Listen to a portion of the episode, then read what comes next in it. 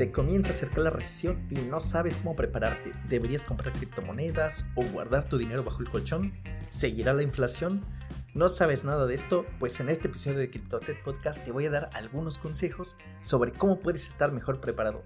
Bienvenido a la segunda temporada de CryptoTech Podcast, donde vamos a hablar de todo lo relacionado a economía, a criptomonedas, a cómo manejar nuestra economía para estar preparados para esto que se viene en el futuro que muchos economistas ya están pronosticando y que es importante que tengamos muy en cuenta y que estemos muy listos para manejar nuestro dinero.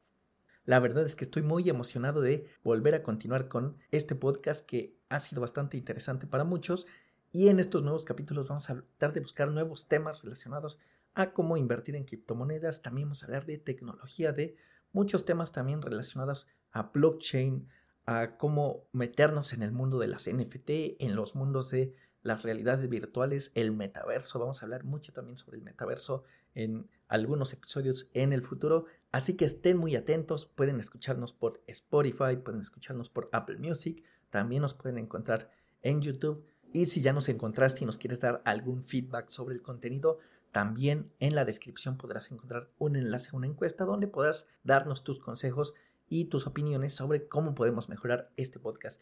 Pues vamos a comenzar a hablar sobre lo que es la recesión, que este es un tema que está muy de moda. Ya bueno, ya tiene bastante tiempo que muchos economistas han venido hablando sobre este tema, pero es bastante interesante porque pues nosotros los que están escuchando este podcast muy seguramente invierten en criptomonedas y quieren saber cómo es que se va a comportar el Bitcoin o las otras criptomonedas, los otros tokens en una recesión. Y la verdad es que es un tema bastante interesante, es muy complejo, la verdad. Siendo honestos, probablemente no vamos a poder saber en el futuro cómo es que se van a comportar, pero sí les voy a poder contar algunas cosas que podemos hacer, cómo podemos prepararnos ante una posible recesión que muchos pronostican que está casi a la vuelta de la esquina. No sabemos, pero es mejor estar preparados. Pues bien, comencemos definiendo qué es una recesión. Primero vamos a distinguirlo de lo que es la inflación. Muy probablemente la mayoría ya sabe qué es la inflación, pero vamos a hablar rápidamente de qué es la inflación y cómo se diferencia de lo que es una recesión.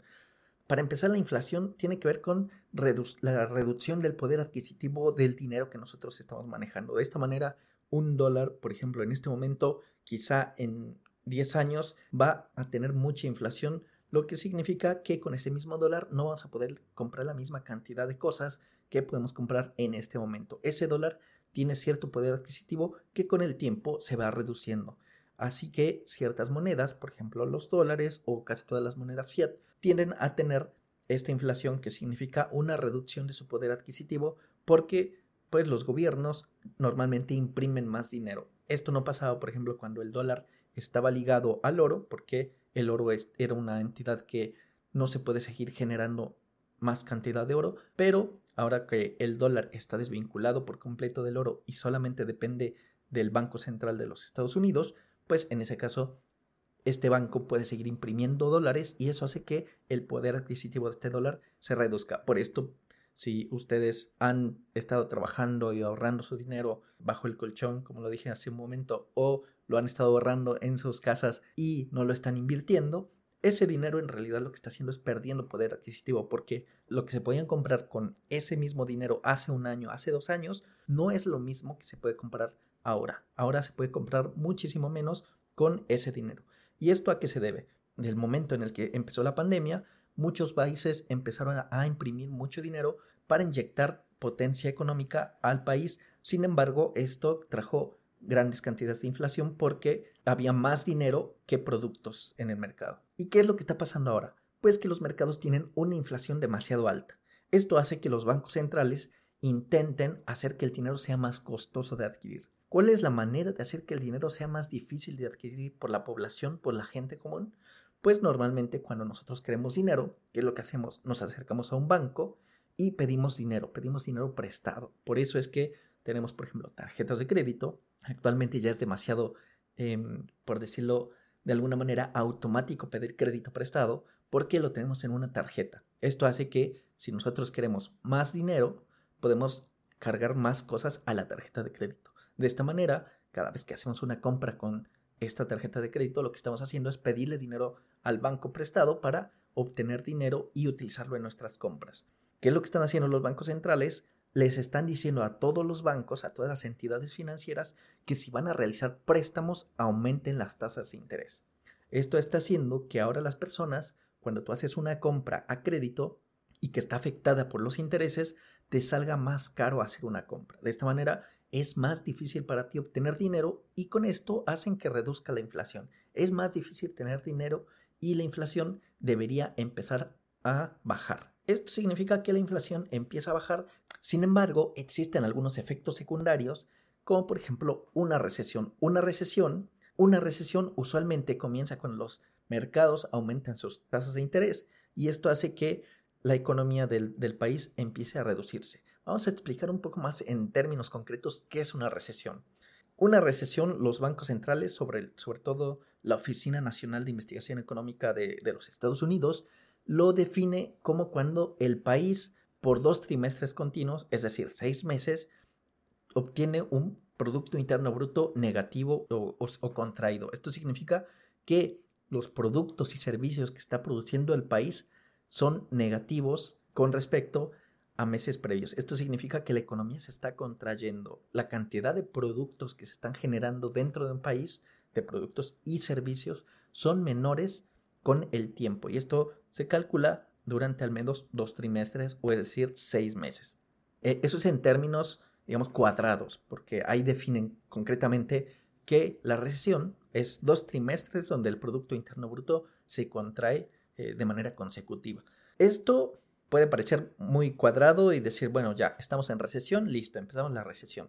Sin embargo, no es tan así, no es tan cuadrado como, como lo explica la Oficina Nacional de Investigación Económica en realidad existen muchos otros factores que nos dan a entender que hay una recesión y además una recesión puede tener consecuencias mayores o menores dependiendo de la duración, de la cantidad de, contracción que está teniendo el mercado. Si es una contracción demasiado alta, puede traer, por ejemplo, desempleo, puede empezar a haber impago de deudas, etc. Pero eso pues, lo vamos a ver un poquito más adelante.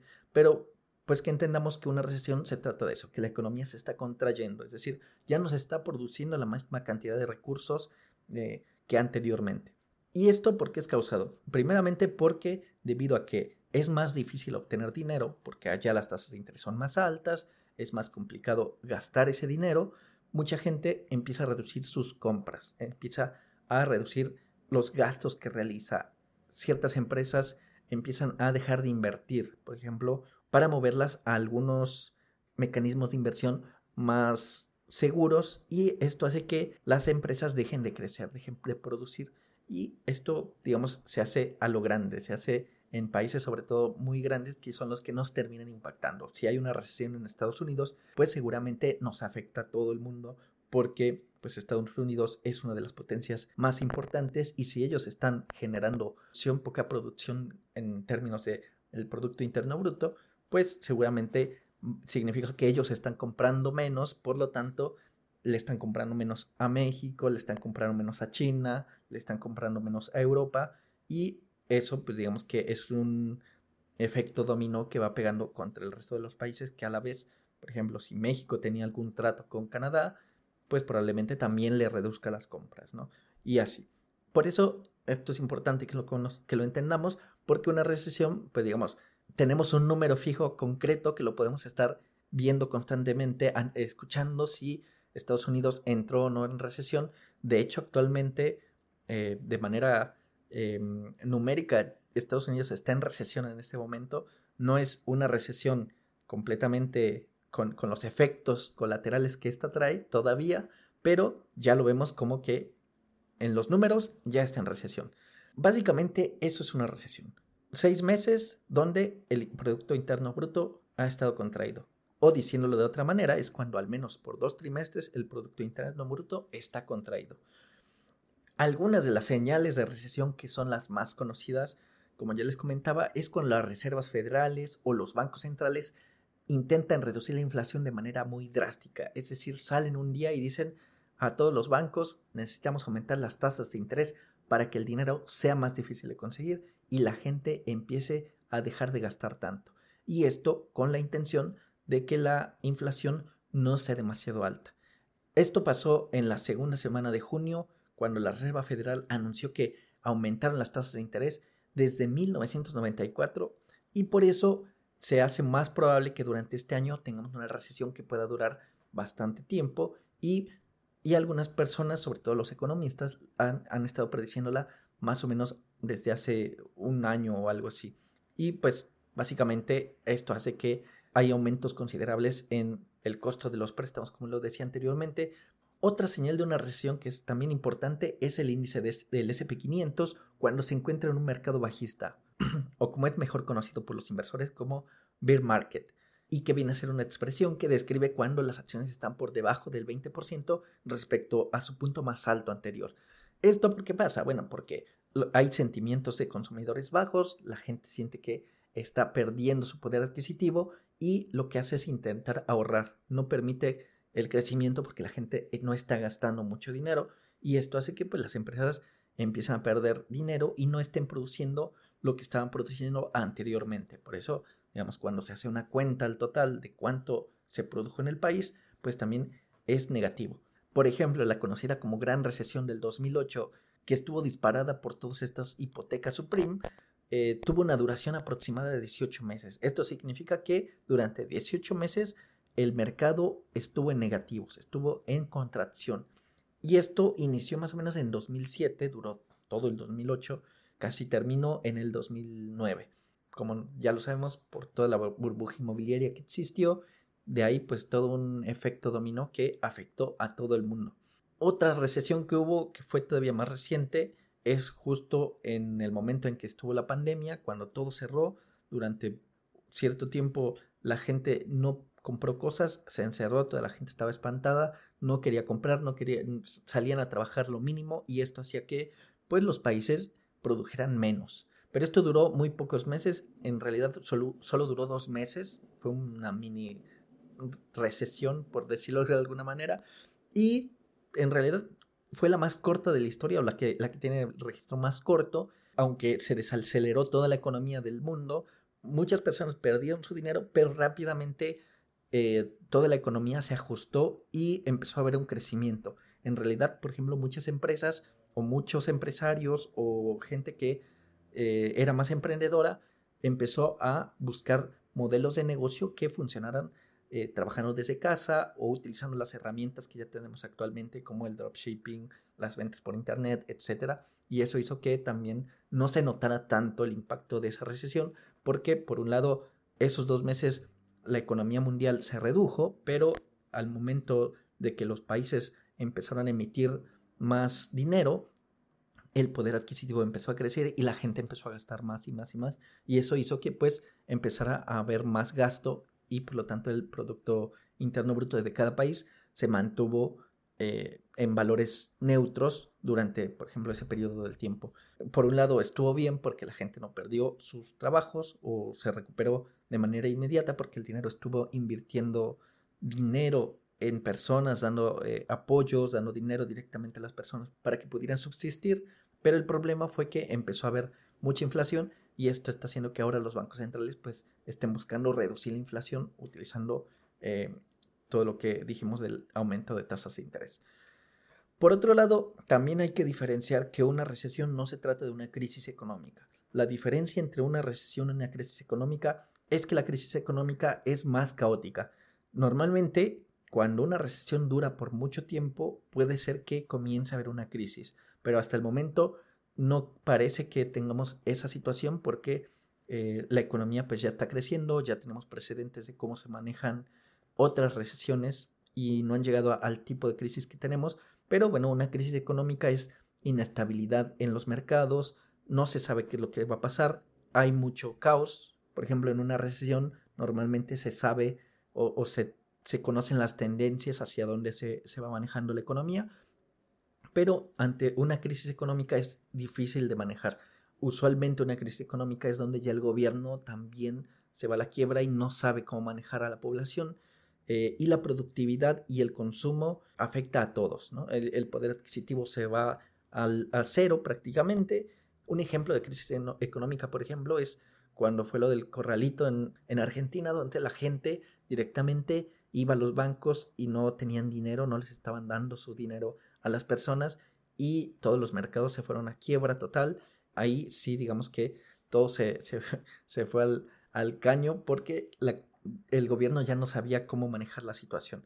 Em, en una crisis económica normalmente la gente sale a las calles, empieza a, a ver mucho caos, pues digamos que con razón, porque pues en una situación así la gente necesita saber cómo va a manejar su economía y si va a sobrevivir.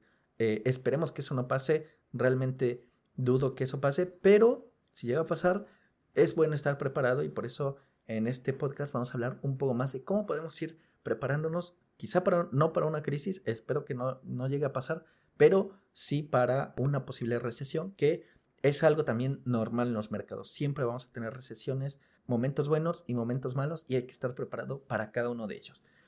¿Cuándo va a comenzar la recesión? Todavía no sabemos. Es muy probable que, por ejemplo, esta recesión de la que les estoy hablando, en la que de manera técnica estamos en una recesión, o, Estados Unidos se encuentra en una recesión, no sabemos cuánto va a durar, pero probablemente se salga de ella y luego pueda ser que haya otro trimestre donde haya crecimiento y luego haya un trimestre donde haya reducción de la economía. Así que no sabemos, no es posible predecir con exactitud cuándo haya una recesión, pero sí podemos saber, por ejemplo, algunas señales y darnos una idea. De acuerdo a una entrevista realizada por el Financial Times a algunos economistas, algunos predecían que, la siguiente recesión iba a estar a inicios de 2023. De acuerdo a esto, más o menos el 38% de estos 49 encuestados pensaba que a principios del 2023 iba a haber una recesión.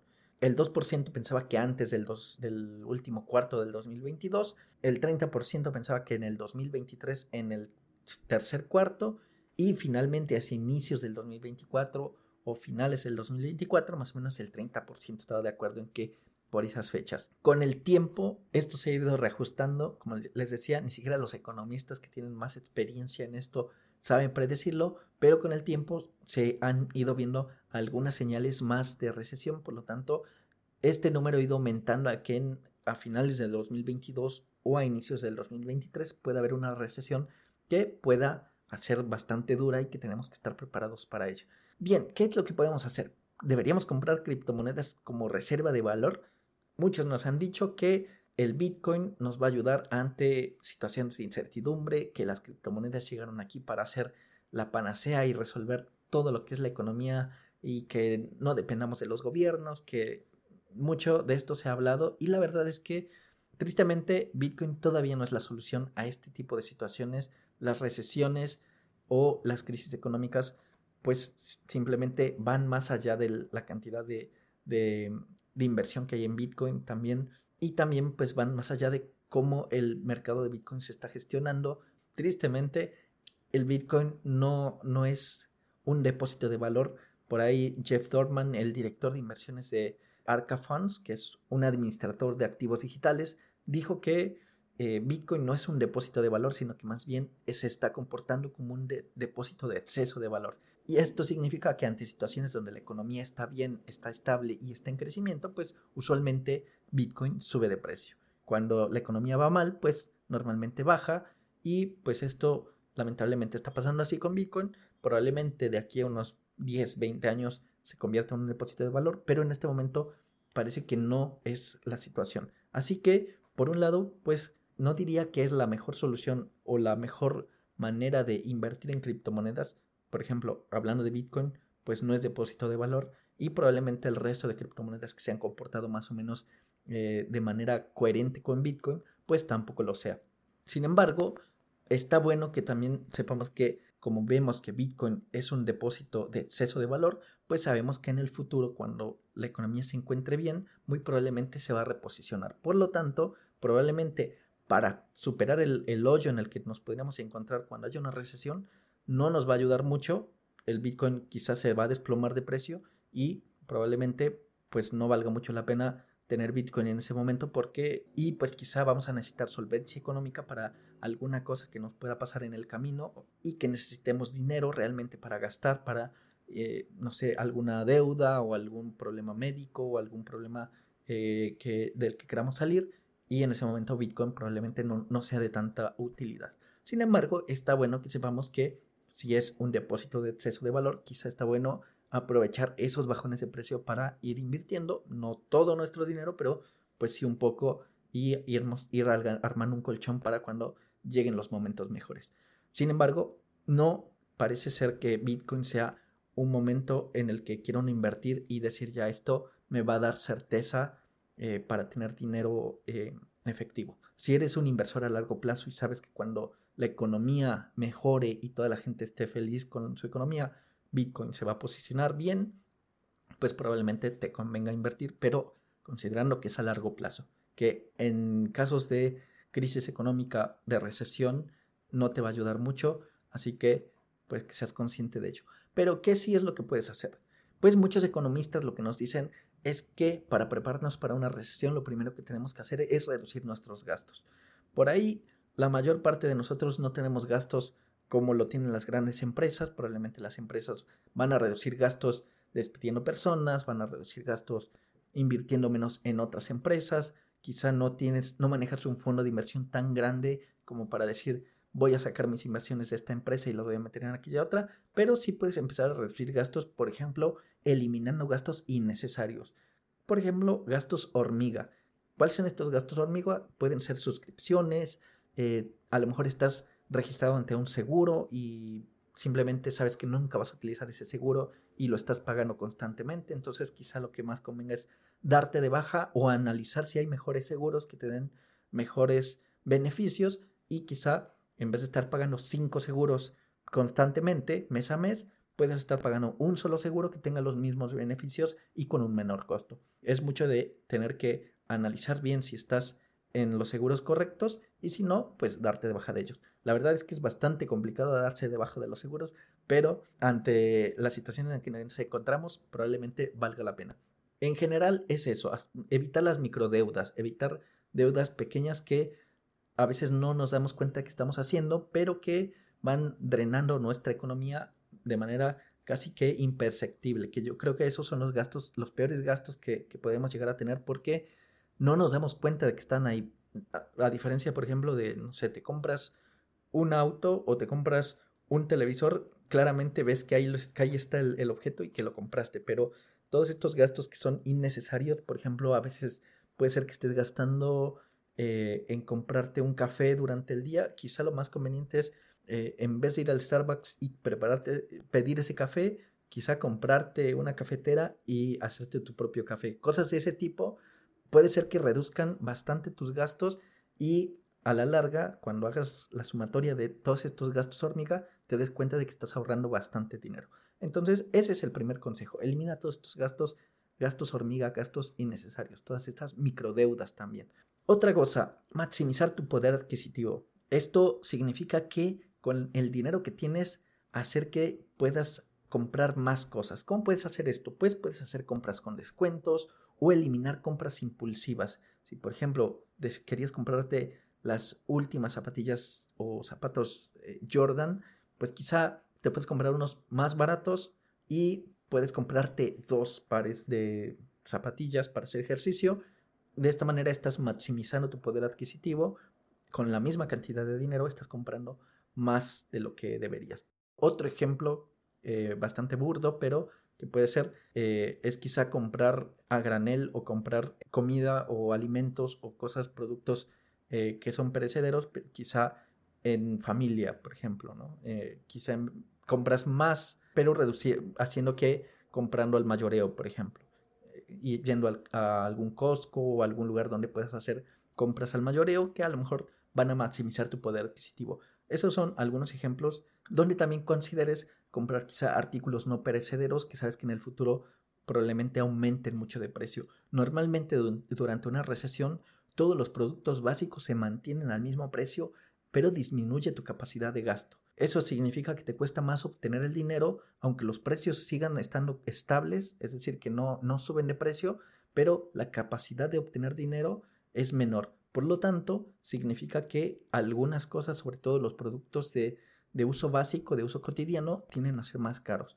Por ejemplo, si tú haces compras actualmente de, de productos que sabes que vas a utilizar en un año, los puedes comprar ahora, quizá valga la pena hacer la compra ahora y posteriormente ir gastando, desgastando de ahí el producto, ¿no? En vez de estar comprando quizá, no sé, semana tras semana el mismo producto que con el tiempo a lo mejor te va a costar más poder comprarlo. Ese, digamos, es una forma de maximizar tu poder adquisitivo.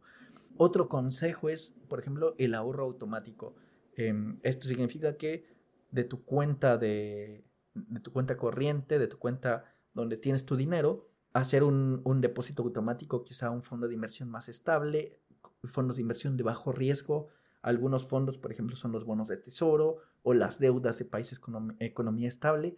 Eh, esto es importante. Si tú mandas tu dinero a algún fondo mutuo, asegurarte de que estés invirtiendo en inversiones estables que eh, tengan bajo riesgo, porque también ante una, una eventual recesión, pues muy probablemente todas estas inversiones podrían bajar de precio si estás en inversiones con riesgo alto. Por lo tanto, lo mejor que se puede hacer en ese tipo de cosas cuando tienes ahorros automáticos es invertirlo en inversiones estables.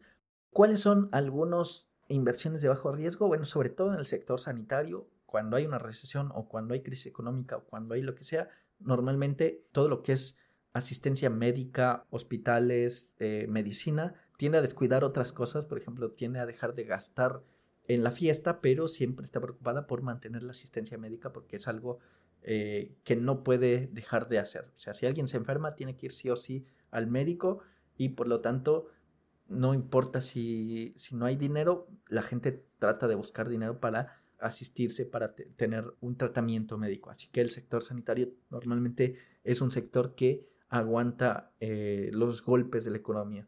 Otros productos de primera necesidad, como les decía, comida, bebidas, todo lo que son artículos domésticos de uso cotidiano, por ejemplo, eh, papel higiénico, todo eso es productos de primera necesidad, artículos de higiene. El tabaco, por ejemplo, eh, también es algo que la gente tiende a utilizar constantemente. También se utiliza mucho todo lo que tiene que ver con, con vicios. Por ahí, de hecho, en, en la investigación encontré que que muchos vicios pues se mantienen. Eh, justo en el 2008, cuando empezó todo lo de la crisis económica, eh, una de las cosas que más la gente empezó a hacer fue eh, tatuajes, que es bastante interesante. La gente se hacía tatuajes. Por, alguna razón, el pago de tatuajes o hacerse un tatuaje en tiempo de, de, recesión o de crisis aumentó por alguna razón. Realmente, a veces es importante entender por, qué pasa eso, ¿no? ¿Por qué, ¿Cuál es la, psicología detrás de la gente y qué es lo que va a hacer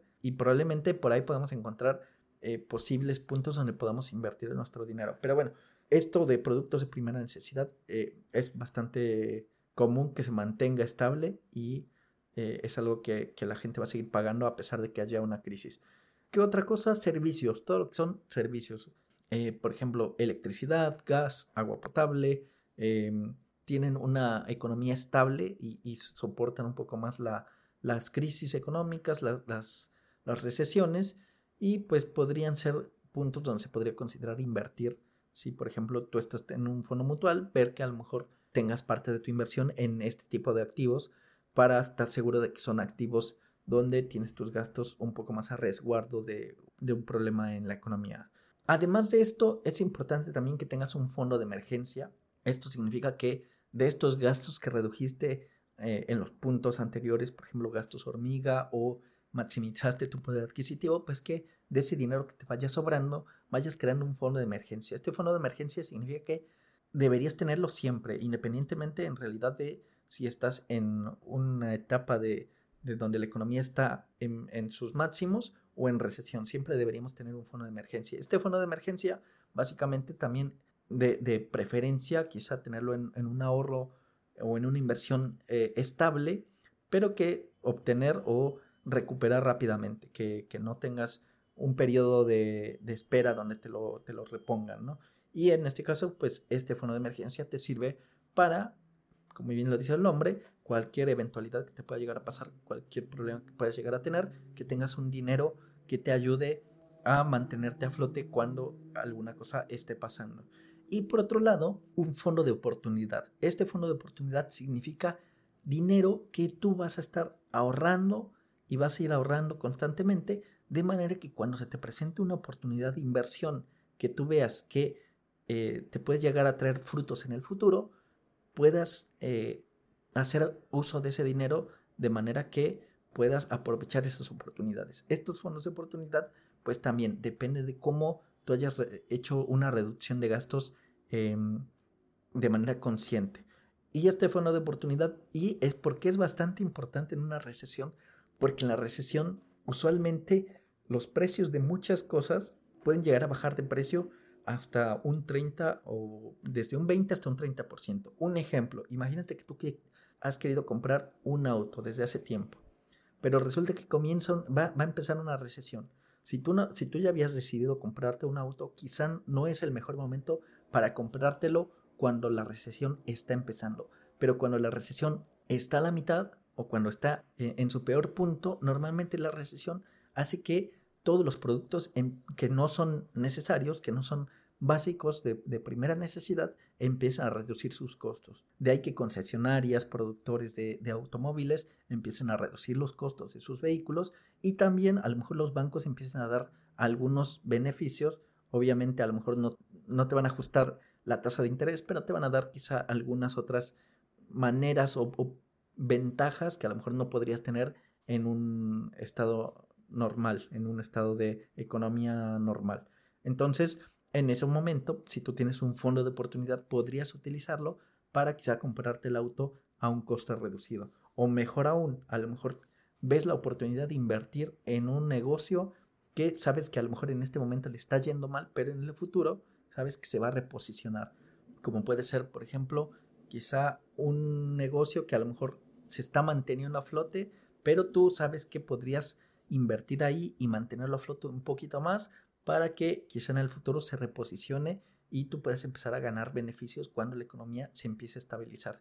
Y todo este dinero del fondo de oportunidad te podría ayudar a posicionarte en ese momento. Por eso eh, la recesión puede ser un momento de oportunidad para muchos inversores que están planificando correctamente cómo están manejando su, dinero y cómo están manejando también pues todas estas oportunidades. Por eso es importante también que tengas un fondo de oportunidad que te ayude a manejar esto y, a estar listo. Cuando parece una oportunidad, pues solo los que están listos, prepararon anteriormente, pues son los que van a ganar el beneficio de estas oportunidades la gente que pierde su, trabajo, sobre todo, lamentablemente, es la gente que está menos educada. Todas las personas que tienen alguna habilidad eh, importante, sobre todo en tecnología o si tienes alguna eh, capacidad técnica, eh, son muy bien pagadas. Se busca a esa gente.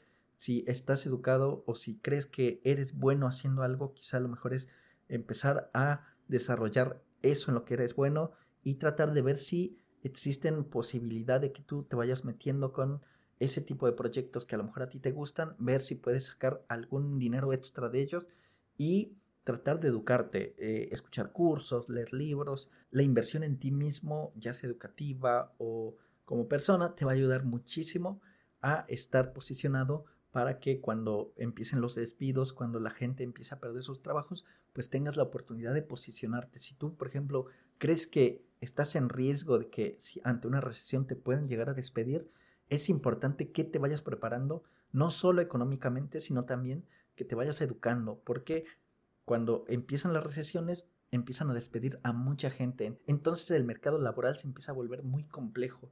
Cuando es tan complejo, mucha gente empieza a buscar trabajo y solamente aquellos que tienen mejor educación, los que saben manejarse en, las situaciones, los que a lo mejor ofrecen algo mejor eh, comparado con el resto a las empresas, van a ser los que van a ser contratados, porque las empresas empiezan a poner más exigentes, empieza a haber tanta oferta de gente que quiere buscar trabajo, que si eres de las personas que está en el montón, muy probablemente no vas a ser contratado. Entonces, Aprovecha, siempre trata de aprender algo nuevo, trata de aprender sobre aquello en lo que te gustaría trabajar o aquello en lo que ya estás trabajando. Seguramente te aseguro que va a ser una herramienta que te va a servir bastante en el futuro. Y no solamente en, situaciones de economía inestable, sino también en situaciones de economía eh, próspera. Probablemente si estás, si tienes buena educación, si has aprendido muchas cosas, si has crecido como persona y, labor y profesional, muy probablemente vas a tener mejores oportunidades y vas a estar listo para atrapar cada una de ellas.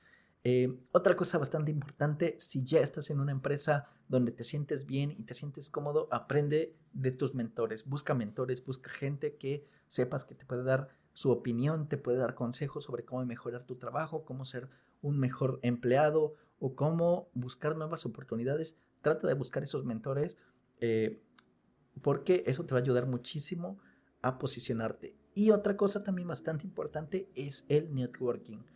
Eh, el networking es todas estas relaciones que tenemos con eh, algunos colegas, con compañeros de trabajo, con los que podemos eh, hablar constantemente sobre cómo les va en su vida laboral, sobre cómo les está yendo, porque nos pueden ayudar quizá luego a buscar también empleos. El networking es bastante importante. Trata de hacer contacto con las personas con las que has trabajado, pregúntales en qué andan, en qué están metidos ahora.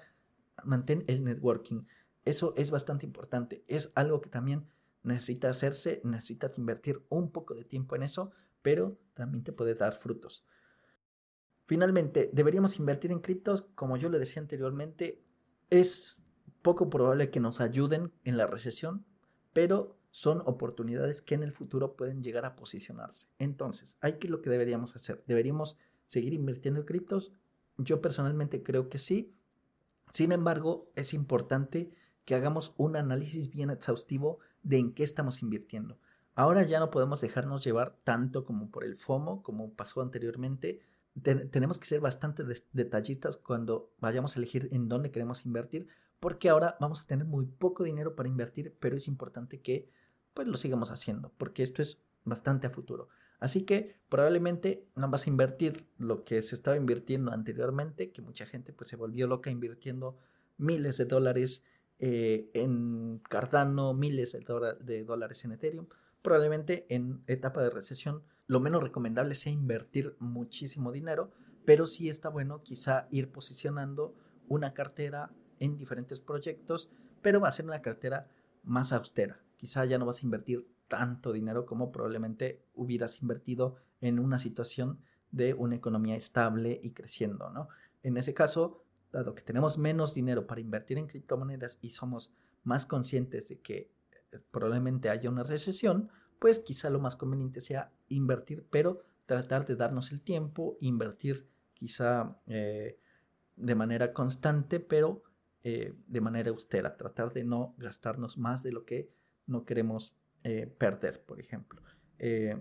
por ahí ya hemos hablado del dollar cost average, que es invertir quizá un dólar al día o un dólar cada cierto tiempo en un proyecto, pero hacerlo de manera consciente y constante. Esto va a hacer que, a pesar de las fluctuaciones de precios, en el largo plazo vamos a tener una ganancia. Así que mi recomendación es, cuando invirtamos en criptos, empezar a analizar proyectos. Quizá en este momento la economía no está para que metamos todo nuestro dinero en criptomonedas, pero si te gusta el tema de las criptomonedas, quizá pero lo que sí podemos invertir, pues, es invertir tiempo. Quizá puedes dedicarte a aprender sobre criptomonedas, cuáles son los posibles negocios en el futuro sobre las criptomonedas, qué es lo que se viene, qué es lo que va a pasar cuando la economía se estabilice y empiece a haber crecimiento nuevamente. Ahí, cuando, si tú ya tienes conocimiento de cómo funcionan todas las criptomonedas en ese momento, quizá invierte un poco, no inviertas todo el dinero que quizá invertirías en una situación normal de economía, pero podrías ya empezar a invertir tu tiempo, invertir en aprender sobre cripto, en aprender sobre los NFTs, quizá pensar en un modelo de negocio, cómo podrías beneficiarte de él, cuáles son los mejores proyectos en los que podrías invertir en el futuro, cuáles son los que se van a posicionar mejor, por qué tienen, eh, digamos, unas buenas bases eh, cada uno de los proyectos. Si inviertes tiempo, también puede tener un beneficio en el futuro, así que lo que los invito es a que sigan aprendiendo, a que se preparen para una recesión en el momento en el que sea, podemos estar listos para ella. Y pues la otra es que seamos eh, consistentes, que seamos conscientes y que preparemos todo pues de manera bastante razonable y pues estemos listos para manejar cualquier situación. Y pues hasta aquí este primer capítulo de la segunda temporada de CryptoTech Podcast. Espero que hayan aprendido bastante. Eh, la verdad es que estoy bastante contento de volver a retomar estos, estos episodios. Van a ser nuevamente 10 episodios para esta temporada. Vamos a hablar sobre diferentes temas. Y en este tema pues queríamos hablar sobre la recesión y las criptomonedas. Espero que me sigan escuchando en el siguiente capítulo y pues nos escuchamos en el siguiente podcast. Hasta la vista. Chao.